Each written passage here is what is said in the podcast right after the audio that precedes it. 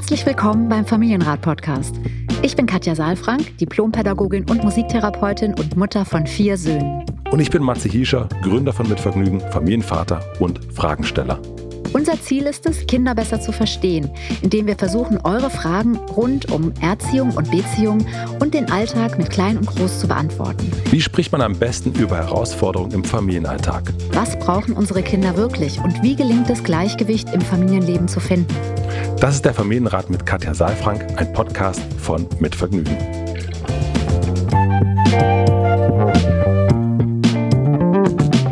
Hallo Matze, schön dich zu sehen. Hallo Katja, schön dich mich. wiederzusehen. Ja, gleichfalls. Du hast dich gar nicht so sehr verändert über den Na Sommer. Gut, so lange haben wir uns jetzt auch nicht gesehen. Hast du jetzt gedacht, ich würde altern um Jahre? Ja? Nein, natürlich nicht. Aber es gibt, ich, also wenn ich jetzt gesehen werde in letzter Zeit, dann sagen alle, meine Güte, bist du braun geworden. Echt?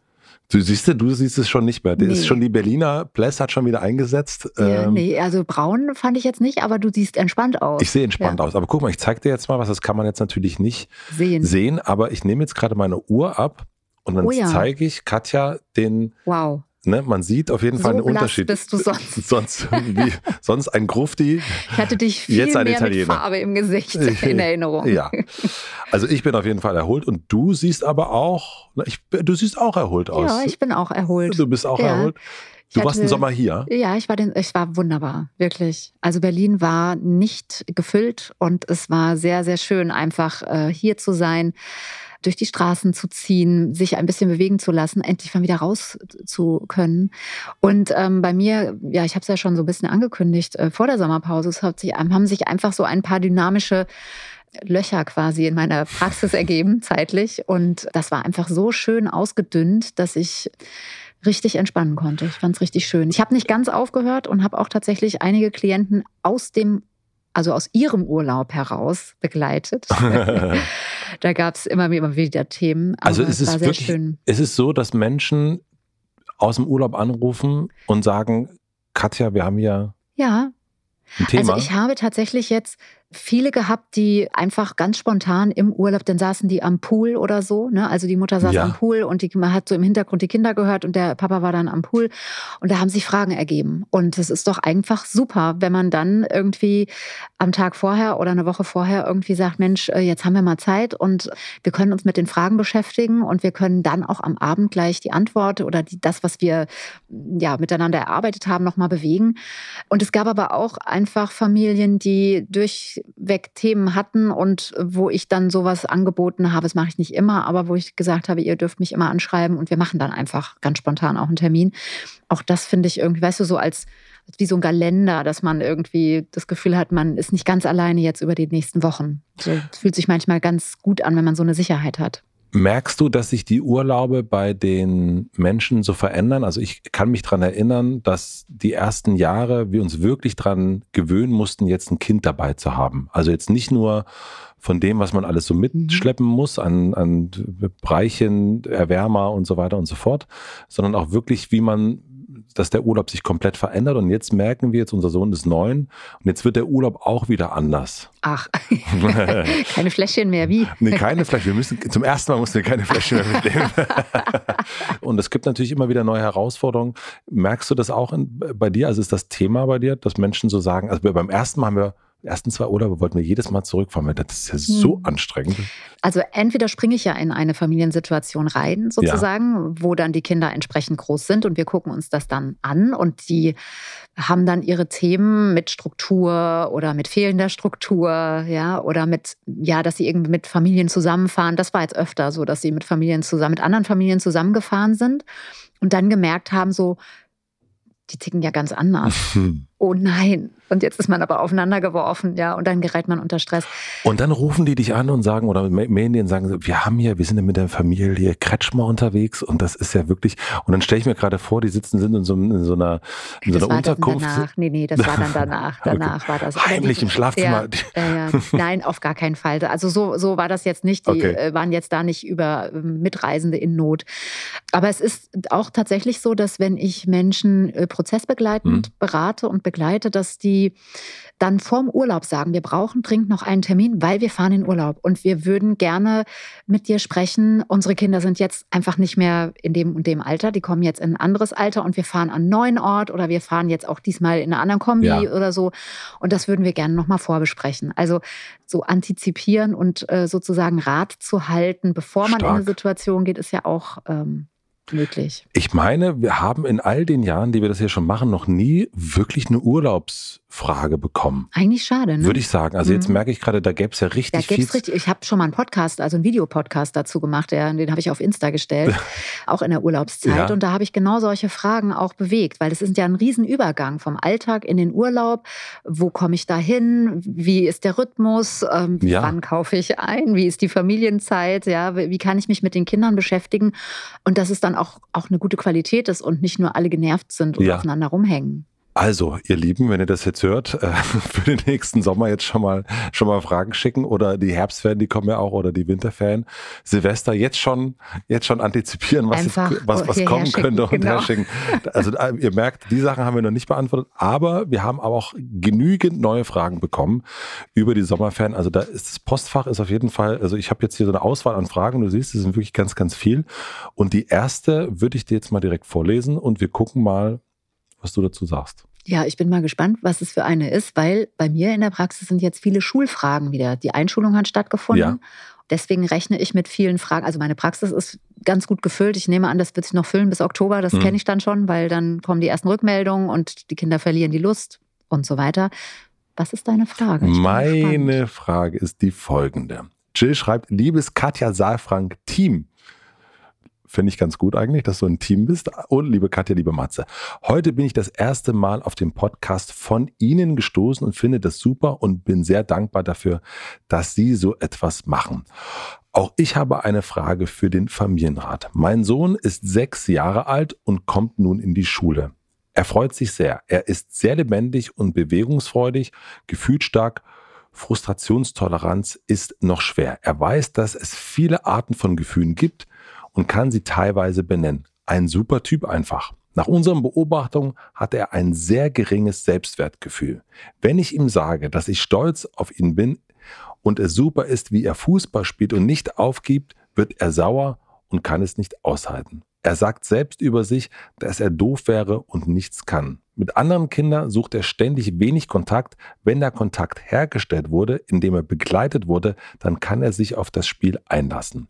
Im Kindergarten wurde er viel gemieden, geärgert und ausgegrenzt. Von den Erzieherinnen war die Aussage, dass sie der Meinung sind, dass die Kinder das selbst lösen müssen. Vermutlich wurde im Umgang unter den Kindern nicht viel unterstützt. Er scheint auf den Kindergarten wütend zu sein. Dies hat er vor kurzem gezeigt, indem er gesagt hat, ich zeig's euch, wahahaha, als er das Gruppenfoto angeschaut hatte. Er wird schnell wütend, wenn etwas nicht klappt, wie er es möchte. Er wehrt sich, wenn er nicht mehr weiter weiß, als letzte Option mit Hauen, da er hier für sich noch keine Strategie gefunden hat, wie er es anders lösen kann. Ich wünsche unserem Sohn aus der Wutspirale herauszukommen. Ich bin mir sicher, dass wenn er sich selbst mehr liebt, wenn er sein Selbstwertgefühl gesteigert hat, damit auch die Wut nachlässt. Ich freue mich auf Ihre Antwort. Liebe Grüße, Jill. Also ja. ein bisschen Schule. Ein bisschen Schule dabei, ja. Ich mhm. habe es auch gehört. Gut. Also es gehen mir wieder viele Sachen durch den Kopf. Ich habe ein bisschen mitgeschrieben auch und ähm, möchte gerne wieder ein bisschen sortieren. Und ich möchte einmal einsteigen mit der Ankündigung, Jill, dass wir gerne duzen. Also herzlich willkommen im Familienrat-Podcast-Team. Da duzen wir uns nämlich alle. Ja. Und das finde ich ganz witzig, weil es kommen tatsächlich jetzt vermehrt auch immer wieder Menschen die mir zuhören, uns zuhören hier mhm. in meine Praxis. Und ich frage ja immer so, wie seid ihr auf mich gekommen? Und dann, ja, wir lesen die Bücher und wir haben den Podcast gehört. Und dann bin ich eigentlich immer, dann denke ich immer so, oh, wir kennen wir uns ja schon richtig gut. und dann sind wir beim Du. Deswegen, ja, wir genau. sind beim Du, Jill. Ich hoffe, das ist okay.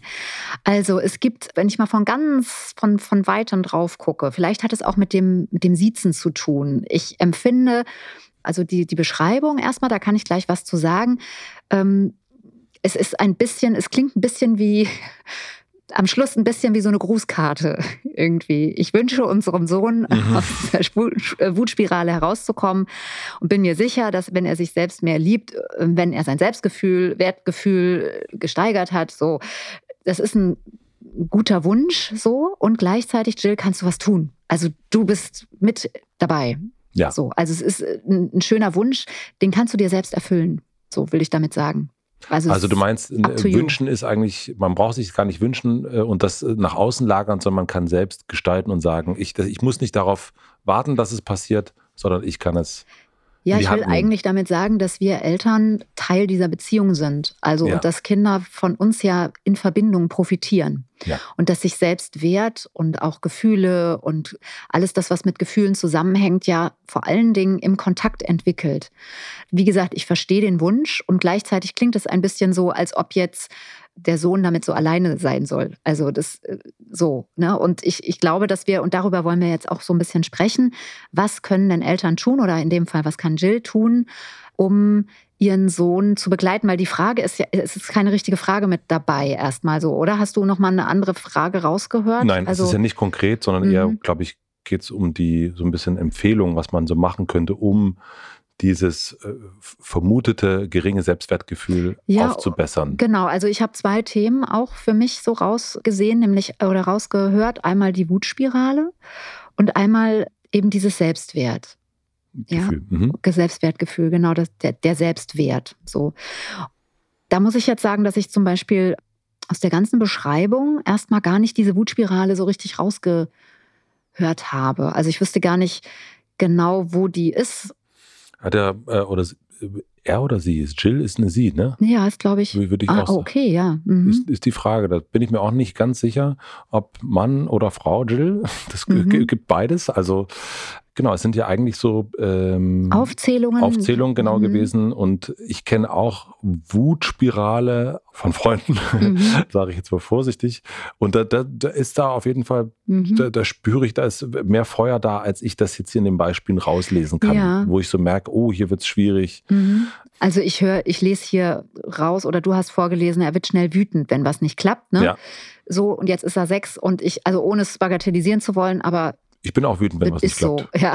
Genau, also ohne, wir reden da jetzt mhm. auch gleich noch drüber. Ich will nur sagen, dass es für mich gerade sich gar nicht so rauskristallisiert, worum es bei der Wut geht. Oder wenn er sich nicht äh, zu wehren weiß als letzte Option, dann mit Hauen. Auch das ist etwas, äh, es ist eine gute Beobachtung. Ja, und auch hier ist es so, da wird, wird dann berichtet, ja, er hat noch, er scheint noch keine Strategie gefunden zu haben. Ja, die findet man auch nicht einfach. Ja. Ja, sondern die brauchen wir, die können wir nur im Kontakt miteinander entwickeln.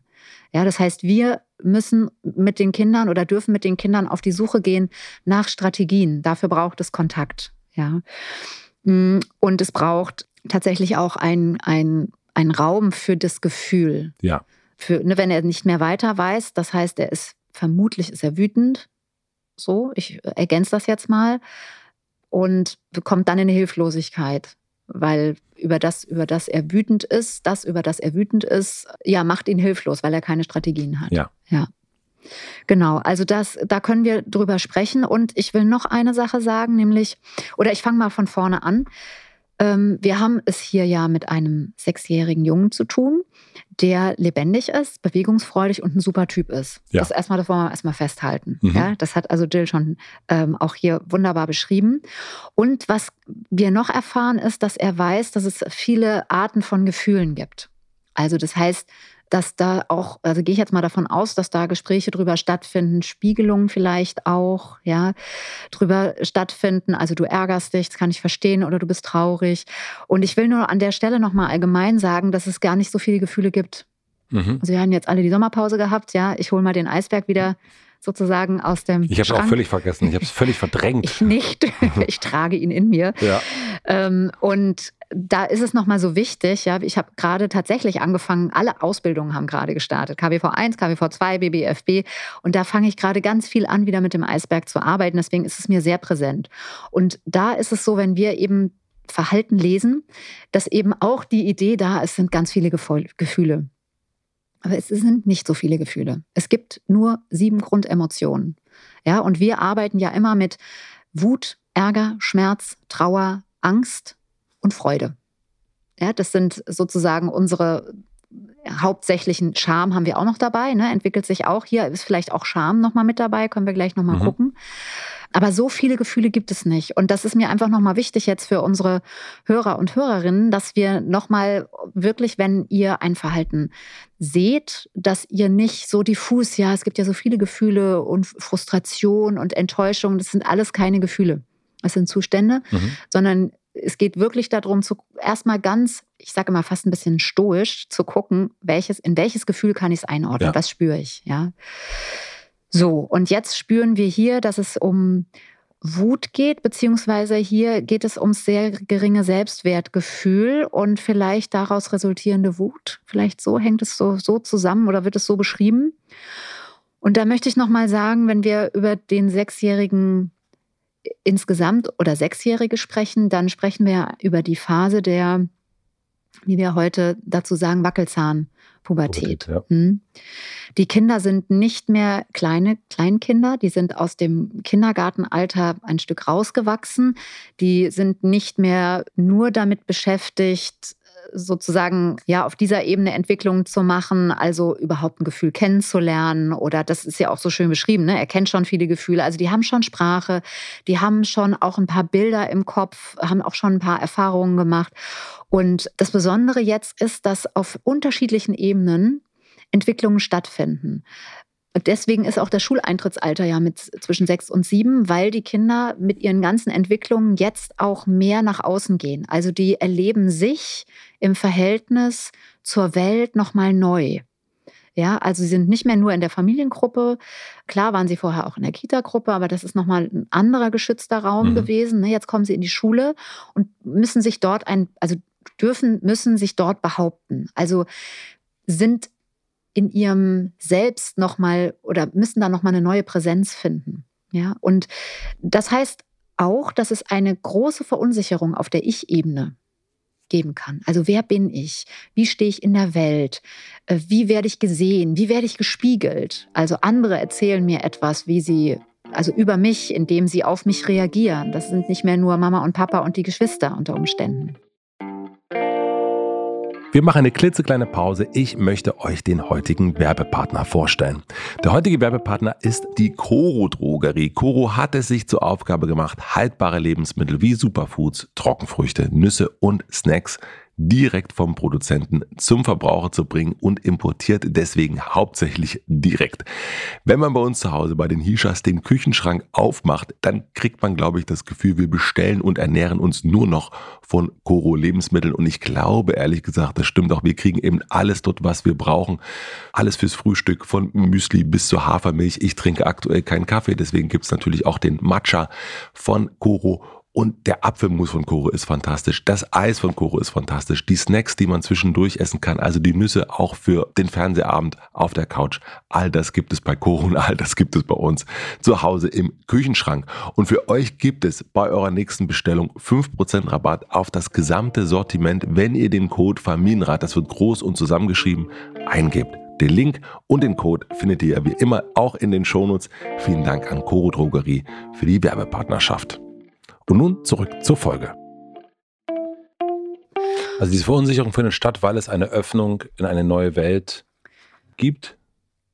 Also, naja, gut, das würde sich jetzt so anhören, als ob alle Kinder in die Schule gingen. Also, ich glaube, dass mit, in, mit diesem Alter und mit diesen Entwicklungen einfach, es passiert ganz viel. Die Kinder bekommen eine, also die Verknüpfungen im Gehirn, in der, in der Kognition, ja, sind viel intensiver und ähm, es gehen jetzt rasanter nach vorne. Also, die Kinder machen in dieser Zeit ganz viele Erfahrungen mit Antizipation. Also sie lernen nicht mit sechs, sondern ab sechs sozusagen in Perspektivwechsel mehr zu gehen. Mhm. Ja, also und Perspektivwechsel heißt ja, ich nehme mich wahr und nehme den anderen gleichzeitig wahr.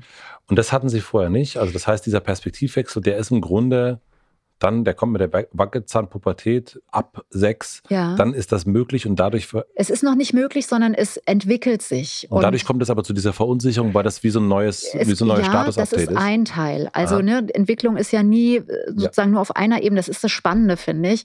Also das ist ein Teil. Mhm. Und dann gibt es eben den Teil überhaupt der körperlichen Entwicklung. Klar. Ja, ja, sagst du jetzt so. Also, nein, nein, aber jetzt, ich sehe es mhm. sozusagen natürlich auch, wie, wie, wenn, wenn ne, du diese, dass du von, von einer Woche zur nächsten plötzlich passen die Hosen nicht mehr. Richtig. Du, ich kenne das noch so, oh, ich habe irgendwie Schmerzen am Bein und dann merkt man so, ah, wahrscheinlich wieder gewachsen ja. und so weiter. Das ist ja so. Ja, auch wenn du dir vorstellst, dass, dass die Milchzähne sind ja viel, viel weniger als ja. dann das, das bleibende Gebiss. Ja, ja? Mhm. ich meine, das ist ja Wahnsinn. Also wir kommen ja einen ganzen Haufen von, von Zähnen noch wieder mhm. dazu. Mhm. Das heißt, die ganze Physiognomie verändert sich, ja, und das Körperchen streckt sich. Man Kinder verlieren auch so dieses kindliche, dieses diesen, Babyhafte. Dieses Babyhafte, ja, also dieses runde, mhm. Babysspeckhafte, ne, mhm. so dieses Weiche, sondern die werden eher so ein bisschen gestreckter und, und schauen auch ernster. Und ähm, es gibt ja auch so diesen Spruch, jetzt beginnt der Ernst des Lebens, was ja Unsinn ist, aber sie sehen ernsthafter aus. Ich glaube auch, weil sie sich über die Welt auch anders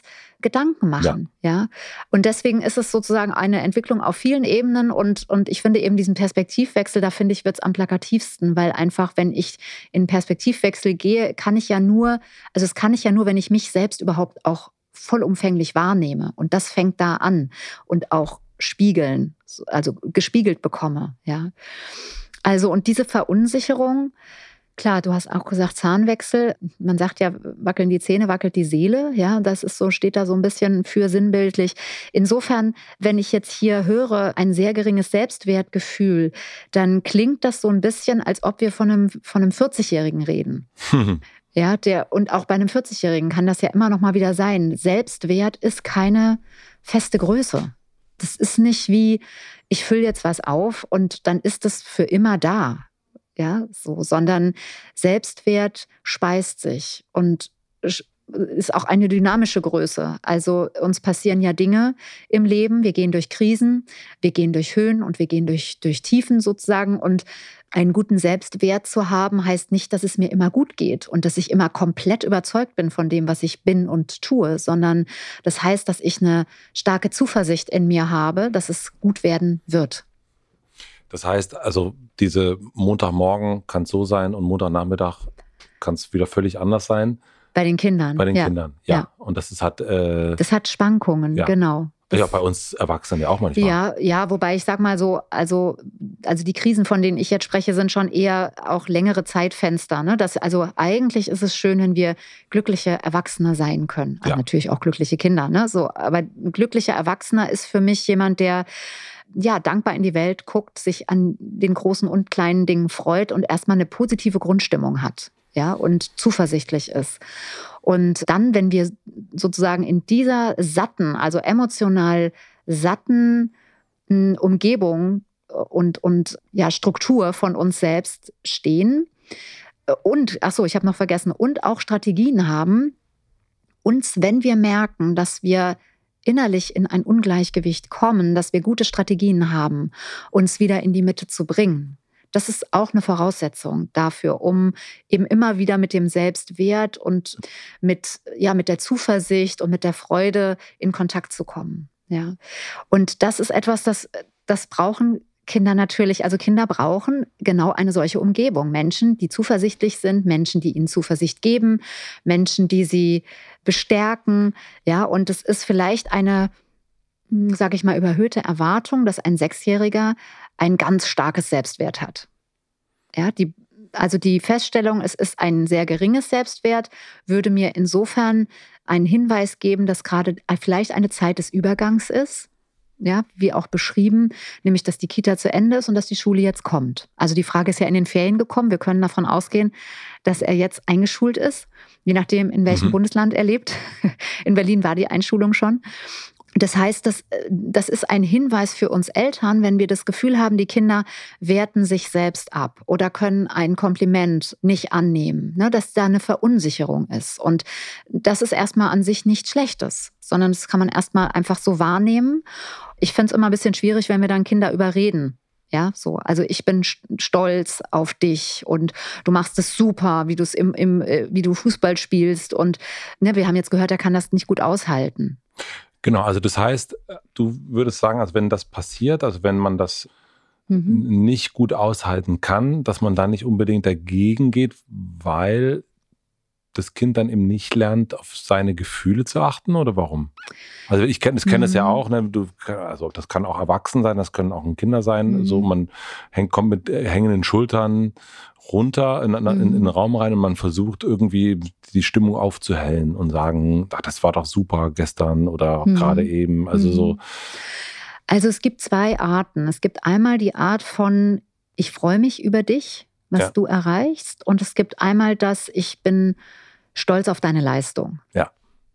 Das ist nicht ganz einfach, das rauszufiltern. Es hat aber unterschiedliche Botschaften und es macht auch unterschiedliches mit uns, wenn wir das hören. Also wenn jemand sagt, ich bin stolz auf deine Leistung, dann hat es mit mir selbst gar nicht so viel zu tun. Und es geht um meine Leistung. Ja, also äh, wie du Fußball spielst, ist super, wie du Fußball spielst. Ja, mhm. also es wäre gut, wenn man das noch, äh, ist ja auch hier noch erläutert. Ja, also es ist jetzt gar keine Kritik hier an dem, an dem Satz. Ich glaube nur, dass es gut ist, dass wir das ein bisschen ähm, dafür, dass wir dafür sensibilisieren. Und ich finde so dieses, ich freue mich für dich, ist stärkender. Ja, also weil wir gemeinsam dann etwas tun. Und ich glaube, was hier deutlich wird, ist, dass der Sechsjährige das gar nicht so empfindet unter Umständen. Also wenn du auf dem Fußballfeld bist und du bemühst dich und du bemühst dich und hier wird ja gesagt, ich, ich du spielst super Fußball, dass du nicht aufgibst. Mhm. Ja. So, also ich erinnere mich, dass, dass ich habe ja auch ewig am Fußballfeld mhm. gestanden, mhm. ja, und ich weiß noch, da war der Torwart und der hat also wirklich in einem Spiel 23 Tore kassiert. Wenn ich danach zu dem gegangen wäre und ihm gesagt hätte, also das war mein Sohn, ähm, gesagt hätte, du hast super gespielt und du hast nicht aufgegeben. Ey, also Hätte gesagt, aber ist mir wahrscheinlich einen gefangen. Ja? ja. Also ich meine, ich habe auch, das war, lag mir auch nicht auf der, ich dachte das natürlich trotzdem, weil mhm. ich dachte, wie krass, dass er immer noch spielt und ja. ich sag, kann vielleicht mal jemand anders die ganzen Bälle und er hat natürlich wahnsinnig aufgeregt, weil natürlich alles frei war und, und so weiter und er da richtig beschäftigt war und eine Klatsche nach der anderen. Und das ist jetzt ein bisschen plakatives Beispiel. Nur oft fühlen sich Kinder ja so. Also sie haben ja andere Pläne beim Fußball. Ja. ja ähm, und vielleicht andere Pläne, als es dann auch sich erfüllt und äh, laufen über den Platz und haben eben nicht das Tor geschossen. Und wenn dann jemand sagt, Mensch, hast du aber super gemacht, dass du nicht aufgibst, dann ist es vielleicht äh, gut gemeint, aber geht nicht, kommt nicht an. Ja. Und das, und, und dann, ja, wird er sauer oder er kann es gar nicht hören, weil es für ihn nicht stimmig ist. Und das, das könnte sein. Und deswegen ist es besser, eben nicht auf die Leistung zu gehen, sondern mit jemandem sich mhm. zu freuen oder vielleicht auch zu ärgern? Genau, also entweder geben wir ein Statement ab darüber, was wir fühlen. Ja. Ich freue mich, weil ich sehe, ich freue mich über dich, weil ich sehe, wie du, wie du dich bemühst und, und es ist eine Freude, deine Energie zu sehen. Ja? ja. Dann bin ich aber bei mir. Mhm. Für Kinder ist es also das kann man auch machen, wenn man ganz sicher ist und sieht, dass der andere äh, da eine Bestärkung erhält. Wenn es aber eher so ist, dass man unsicher ist, dann ist es ja vielleicht auch schön mal zu fragen, wie ist es denn jetzt mit dem Fußballspiel gegangen? Und erst mal zu hören, weil wenn er dann sagt, naja, also geht's so, ich wollte eigentlich viel besser sein, dann kann man nachfragen. Ah, okay, was, ähm, was hattest du dir denn vorgestellt? Ja, und oft setzen wir eben an der Stelle dann an und sagen, wieso, war doch super. Ich ja. habe doch gesehen, wie du gerannt bist. Und dann äh, ist man wieder nicht konkurrent, ne? Dann ist man wieder vorbei an dem, worum es eigentlich gerne geht. Überschreibt man das so. Genau, ja. man überschreibt es, man überredet dann und man will eigentlich, man macht, man deckt eigentlich ein Gefühl zu. Ne, weil ich bin unzufrieden, ich habe vielleicht einen kleinen Schmerz, dass es nicht so war, wie ich es mir gedacht habe. Vielleicht bin ich auch wütend, weil der Ball nicht so oft zu mir kam, wie ich es mir gedacht habe. Und das, also das kann ich dann überhaupt nicht sagen weil das wird sofort zugedeckt, wieso war doch super. Ja. ja? Also deswegen an, an so einer Stelle mh, hm, bringt es nichts, sein, also finde ich, seine eigenen Gefühle den Kindern sozusagen hinzulegen, in der Hoffnung, dass sie die dann übernehmen, sondern eher bei den Kindern zu fragen, wie ist es dir ergangen und dann mit den Kindern ins Gespräch zu kommen, wie es ihnen ergangen ist, das auf die emotionale Ebene zu bringen und auch gar nicht so viele Worte machen. Mhm. Also ich mache jetzt viele Worte gerade, ja, aber was anderes geht ja hier auch nicht. Ja. Und ähm, aber es wäre eigentlich wirklich gut, weil das klingt auch schon so, ne? Ich bin stolz auf dich, es ist super, wie du Fußball spielst, dass du nicht aufgibst. So, das ist schon, also oft überschütten wir die Kinder so. Ne? Also mal zu sagen, Mensch, war schön, dich zu sehen auf mhm. dem Fußballplatz, das macht auch deutlich, es geht um mich gerade und der andere hat auch noch Raum, was dazu zu sagen.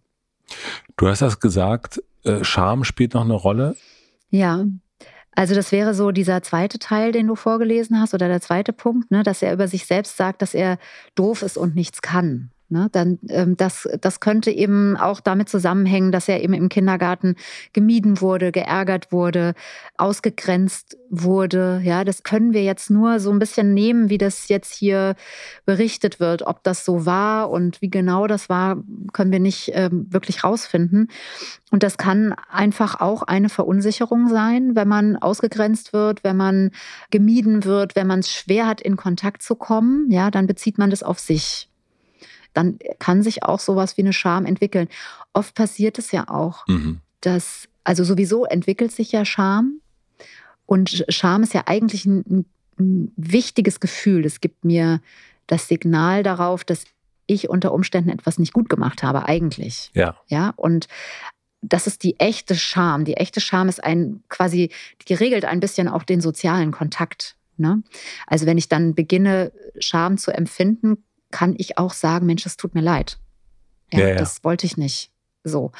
Stimmt. Das ist der, die, das vorgelagerte Gefühl. Ja.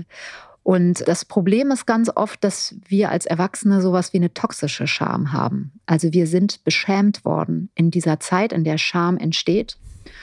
Ja, dann entstehen Scham- und Schuldgefühle und dann ist Scham sozusagen, also wirklich ein ganz dolles Schamgefühl, eine toxische Scham drüber gelegt über das eigentliche Gefühl. Das muss dann gar nicht Scham sein. Ja, das kann dann irgendwie ein Schmerz sein, weil ich nicht so bin, wie die anderen sich vorstellen oder wie ich es mir vorstelle. Ja, aber es wird dann daraus eine, eine eben diese toxische mhm. Scham. Das ist aber jetzt noch nicht der Fall. Also davon können wir jetzt nicht, äh, nicht sprechen, ja, weil der ist ja noch ganz jung, der Mensch, über den wir hier sprechen. Da fände ich es halt auch gut, ähm, dass er ist doof und kann nichts, ja. Auch da mal zu fragen, was heißt das denn? Woher weißt du das? Mhm. Wie kommst du da drauf? Also nicht dagegen zu reden, sondern. Nee, äh, interessant. Mhm. Ja, also ich finde ja immer diesen wirklich diese Haltung zu sagen, interessant, aber das ist natürlich für uns Eltern auch schwierig. Ich kann das jetzt hier entspannt sagen, weil unsere Kinder sitzen hier nicht mit dabei. Wir sind nicht in unserer Elternrolle. Ne? Und wenn man von den Kindern hört, irgendwie, ähm, ich kann nichts, ich bin nichts, ich bin doof und so weiter, so eine Abwertung hört, dann kriegt man natürlich erstmal einen Schrecken. Ja, dann, ähm, bei den, klar. Ja, bei den eigenen Kindern. Und man will es natürlich gut machen und man möchte, dass die Kinder einen guten Selbstwert haben und so weiter. Und dann kriegt man einen Schock. Also deswegen kann ich das schon verstehen. Und trotzdem, ja, wäre es gut, wenn man an der Stelle erstmal offen ist und sagt, ach, wie kommst du denn da drauf? Ja, und dann erfährt man ja etwas über die Gedanken. Also wie, weil wenn ein Mensch sowas sagt, dann gehören da ja auch ein paar Gedanken dazu. Und dieser Charme also sozusagen mit einer Art Neugierde zu begegnen, mhm. so meinst du das? Mhm. Mhm. Also eher mit einer, mit einer Art Offenheit, Neugier, also Interesse letztlich. Ne? Wie hat sich, wie, wie, was glaubst du, wie, woher kommt das? Und dann auch wieder bitte nicht überreden und sagen, nein, das stimmt doch gar nicht so, sondern eher zu sagen, ah ja, wenn du das so empfindest, das kann ich erstmal nachvollziehen aus deiner Sicht. Ja. Und da aber auch nicht reingehen mit jetzt Tipps und das macht man jetzt so beim nächsten Mal, sondern einfach nur gucken. Also so sehr, äh, mhm.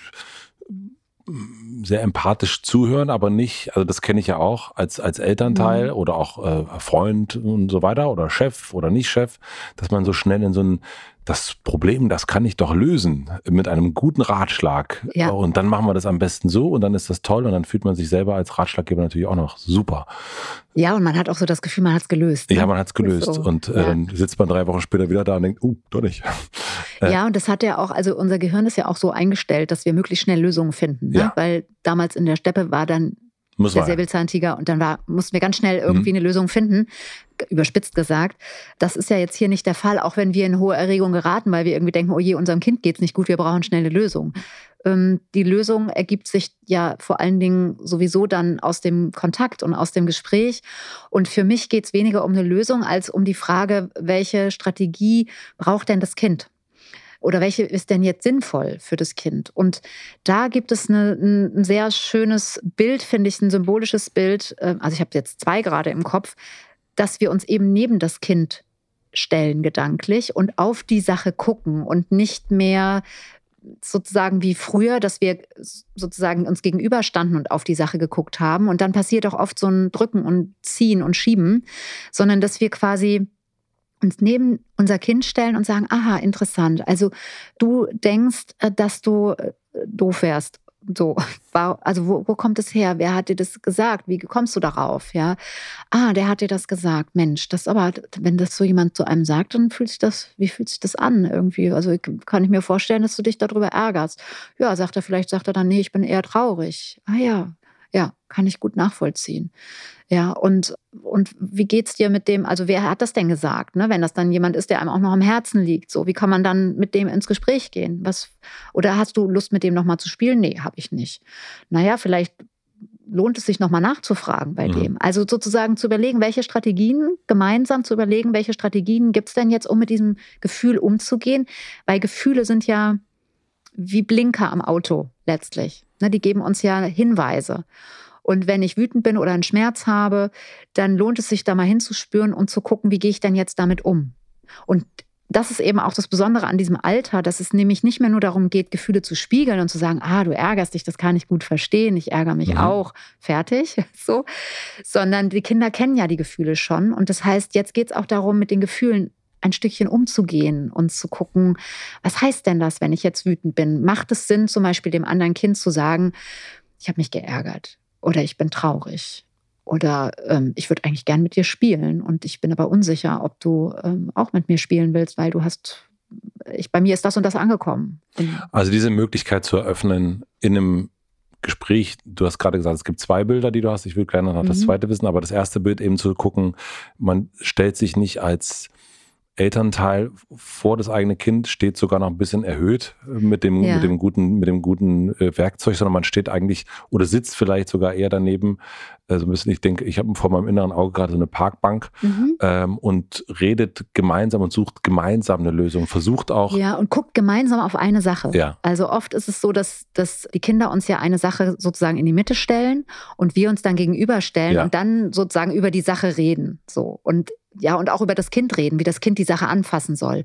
Und äh, das kann ich nachvollziehen. Und trotzdem geht es ja jetzt eher darum, sich an die Seite des Kindes, gerade im Schulalter, an die Seite des Kindes zu stellen und wirklich gemeinsam drauf zu gucken, ob das die Frage ist, wie gehe ich jetzt damit um, wenn jemand zu mir gesagt hat, ich bin doof ähm, oder ich habe einen Konflikt mit einem Freund oder eben auch mit Hausaufgaben. Ja, das also, weil es sind die Dinge der Kinder. Und die Frage ist, was können, also ne, das ist ja eine schöne Frage auch, gibt es irgendetwas, was du denkst, was ich tun kann, damit du eine Lösung findest für die Hausaufgaben zum Beispiel oder auch für die Frage, wie gehst du mit deinem Freund um?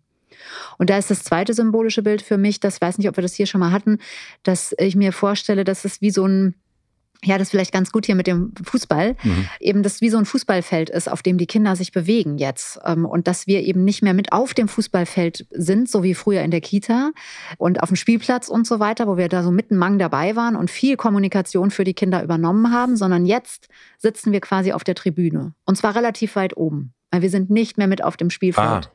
Und die Kinder kommen zu uns und setzen sich neben uns auf die Tribüne und äh, also erzählen uns davon von den Spielzügen, die stattgefunden haben.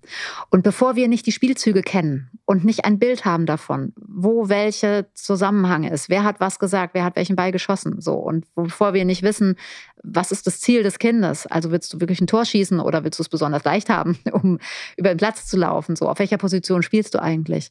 Also Fragen zu stellen, um ein Bild auf dem imaginären Spielfeld zu bekommen. Ja, das ist die eigentliche, das ist der erste Teil und der zweite ist dann quasi, ja, wie so ein Trainer letztlich. Ich würde ne? auch gerade sagen, das Coach eigentlich. Ja, ne? auf dem, da hat man dann so eine Kladde und dann zeichnet man das auf und dann sagt man, guck mal, wenn du jetzt ein Tor schießen möchtest, dann wo steht denn der Verteidiger? So. Mhm. Und äh, ist es sinnvoll, dann straight auf den zu schießen oder gibt es nochmal, ich will aber nicht abgeben an den, ich will das Tor schießen. Hm. Ist das realistisch? Gucken wir mal. Also man geht sehr eigentlich, also wenn ich dir richtig zuhöre, man wird eigentlich so ein bisschen ein Begleiter, eher freundschaftlicher, äh, so ein bisschen. Also so erwartet man es ja auch von einem guten, guten Freund auch, ne? der so gar mhm. nicht so sagt, der die Lösung hat, sondern die richtigen Fragen stellt. Oder ja. auch ein Coach natürlich auch. Ja. Also so gar nicht unbedingt im Fußball, aber so im so, so persönlichkeitsentwicklungsmäßig, ja, dann ist es also ja meistens. Ist tatsächlich sowas wie ein Coach. Ja. Ja, würde ich auch sagen. Was nicht heißt, dass wir unsere Kinder gegen die Wand laufen lassen. Ja, also ja. Hausaufgaben zum Beispiel, das ist jetzt hier nicht so das mhm. Thema, aber Hausaufgaben. Kommt vielleicht noch. Kommt vielleicht noch, genau. Müssen, äh, ja, also da steht ja eigentlich nicht in Frage, ob die gemacht werden oder nicht. Und gleichzeitig finde ich, ist das auch ein Feld, wo man mal auch experimentieren kann. Also wie das mit Frau Müller ist oder mit Frau Meier. Wenn man bei Frau Müller die Hausaufgaben nicht macht, dann kriegt man vielleicht eine 6. Wenn man bei Frau Meier die Hausaufgaben nicht macht, dann ist es nicht so schlimm, weil die kontrolliert es gar nicht. Das müssten wir ja mal mit, also es wäre ja gut, wenn wir nicht reflexartig sagen, die Hausaufgaben müssen gemacht werden und in, in, ja, in Machtkampf gehen mit unseren Kindern, sondern erstmal hören, was steckt denn eigentlich dahinter. Ja. Ja, und, und so Strategien eben erarbeiten, weil ja hier in der Frage auch steht, er hat noch keine Strategien gefunden für sich. Ja, und wir können die nur gemeinsam im, im Kontakt finden mit unserem Elterncoach sozusagen, mhm. ja, der natürlich viel mehr Überblick hat und der auch antizipieren kann und der mir hilft zu antizipieren. Der sagt, schau, wenn du den Spielzug so oder so machst, was, was denkst du, was da hinten passiert? Ja, wenn der direkt die Lösung vorgibt, dann lernen die Kinder vielleicht Spielzüge. Sie lernen sie aber nur für den Moment und können es dann nicht abstrahieren auf die nächste Situation. Ich musste erst bei diesem Leistungsprinzip, was du, was du sagtest, wo es darum geht, ne, wir, wir bewerten Kinder nach dem und dem und was er kann, was er nicht kann, musste ich an deine Affirmationskarten denken. Da mhm. gibt es ja die, glaube ich, eine heißt, äh, du bist viel.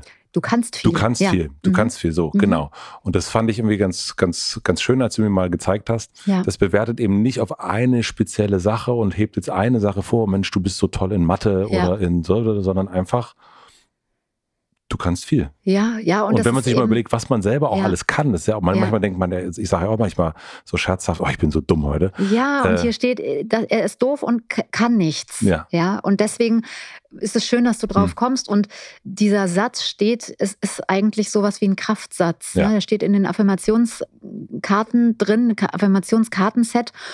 Ich glaube, vorne, ich erinnere es jetzt nicht genau und habe es nicht dabei, aber vorne äh, drauf ist äh, auch was für Erwachsene. Da geht es um Zuversicht. Ja. Ja, und das, ich habe immer versucht, auf der Rückseite was für Kinder zu finden. Und ich glaube, das ist einfach ein schönes, ähm, also ein schönes Bild nochmal dafür, was die Essenz sein kann von Selbstwert. Ich kann viel. Ja. Das heißt nicht, ich kann alles. Das heißt auch nicht, ich kann es super, sondern das heißt einfach, ich habe Zuversicht, dass das, was in mir liegt, vielfältig ist und ja. dass ich die Möglichkeit habe, mit den Situationen umzugehen. Und ich kann viel, finde ich, also ja, finde ich einen ganz reichhaltigen, starken Satz irgendwie, der nicht so wertend ist. Der nicht so wertend ist. Und vielleicht, äh, jetzt lernt ja der Kleine auch ein bisschen lesen. Vielleicht ist das mhm. ein Satz, äh, Jill, den du vielleicht einen Spiegel schreiben kannst, irgendwie mit, mit so einem kleinen Stift. Und mhm. äh, vielleicht hilft das so ein bisschen, äh, immer wieder daran zu erinnern, mhm.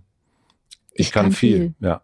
Ich kann viel und ich kann auch viel. Also jeder kann viel. Ja. Das ist das Tolle. Ja, ja, ja das absolut. ist das Tolle. Und es hat auch was, genau, das ist so wie einerseits ist das so, äh, man klopft sich auf die Schulter, mhm. das hat auch was Kämpferisches und das scheint ja hier auch bei dem Kind so, mhm. ich zeig's euch, wow, das würde ich aber auch nicht überbewerten, weil das kennt man ja manchmal immer so diese Allmachtsfantasie, äh, auch im hohen Alter noch. Und äh, das, äh, ich kann bei mir dann manchmal, ich kann verdammt viel. Juhu, aber Juhu. stimmt ja auch. Ja.